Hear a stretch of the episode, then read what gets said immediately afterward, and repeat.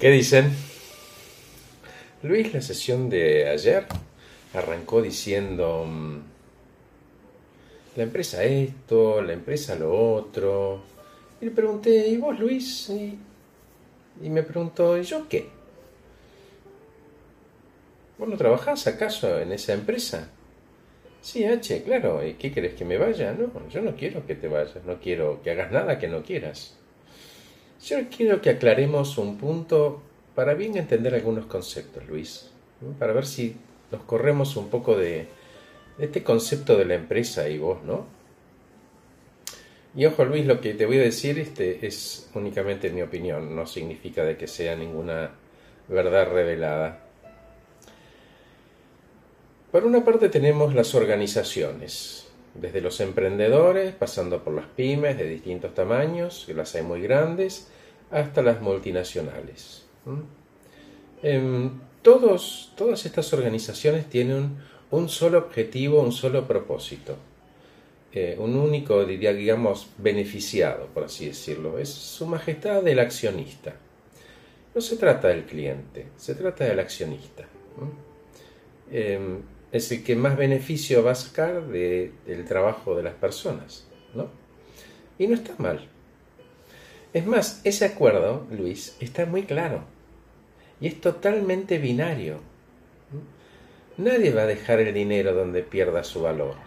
Por lo tanto, tiene sentido que lo ponga donde ese dinero rinde.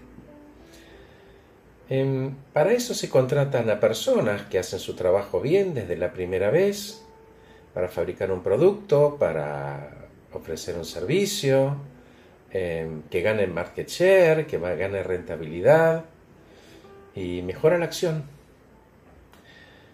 Contratan recursos, personas, para eso existen los bonos que le dan a las personas para que trabajen más y mejor. Em, pero es un acuerdo de partes, Luis. Esto no es maquiavélico. Hay una organización detrás que tiene un acuerdo con su accionista para lograr un objetivo. ¿Está claro? ¿Hasta ahí estamos claros? Lo que vos decidas hacer o inferir eh, o construir en tu cabeza respecto a la empresa, te tenés que hacer cargo. ¿Mm? La empresa va a pensar cómo vos sos funcional a ese dividendo. Por otra parte está el consumidor, ¿no? Es el que hay que convencer de que el producto es muy bueno, que el servicio lo tiene que tener, em, y que es ahí donde le conviene poner su plata. No tiene nada que ver con el dueño o con el accionista. ¿Mm? ¿Vos me decís, H, me pregunta Luis, que al consumidor no le dan bola? No, tampoco digo eso. Digo que le dan la bola necesaria para que siga consumiendo, consuma más, porque, de nuevo, el propósito de la empresa, chica o grande, es ganar más son los dividendos del accionista o del dueño o del emprendedor. Luis me preguntó, ¿y el empleado?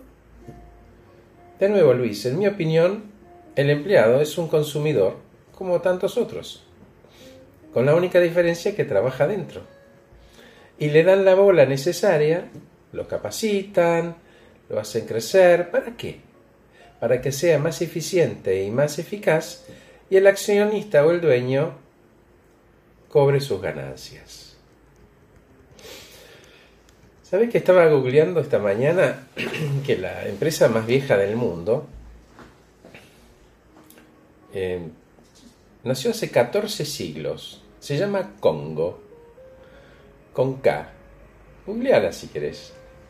Este, y se dedicaba originalmente a construir templos. Fíjate qué loco, ¿no? Una empresa japonesa, en realidad es coreana que llegó a Japón. La empresa después fue vendida un par de veces, pero en su origen la compañía sigue vigente porque fue vendida. Em, esos templos eran lugares a los que la gente asistía.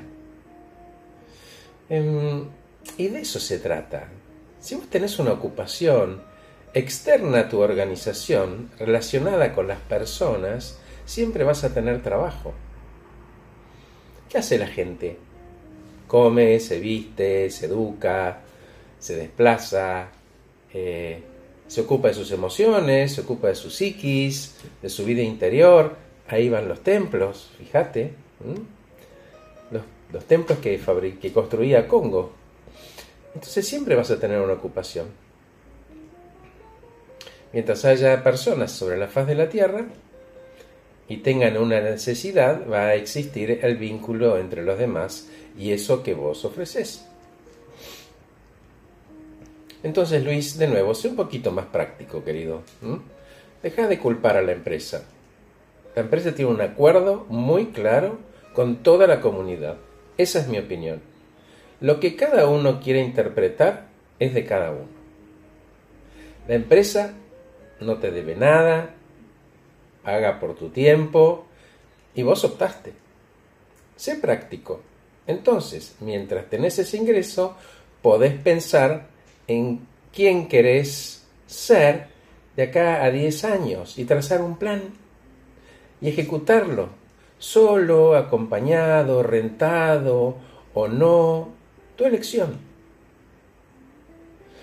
Y Luis, me despido con esta frase hermosa de Nietzsche, que es mi favorita. La adapté en este caso, ¿no? Y podemos decir que negar una situación, puedes negarla. Lo que no vas a poder negar son las consecuencias de haber elegido hacerte el distraído o culpar a otros. La empresa, Luis, no es el cuco. Muchas gracias a todos por escucharme. Que estén muy bien.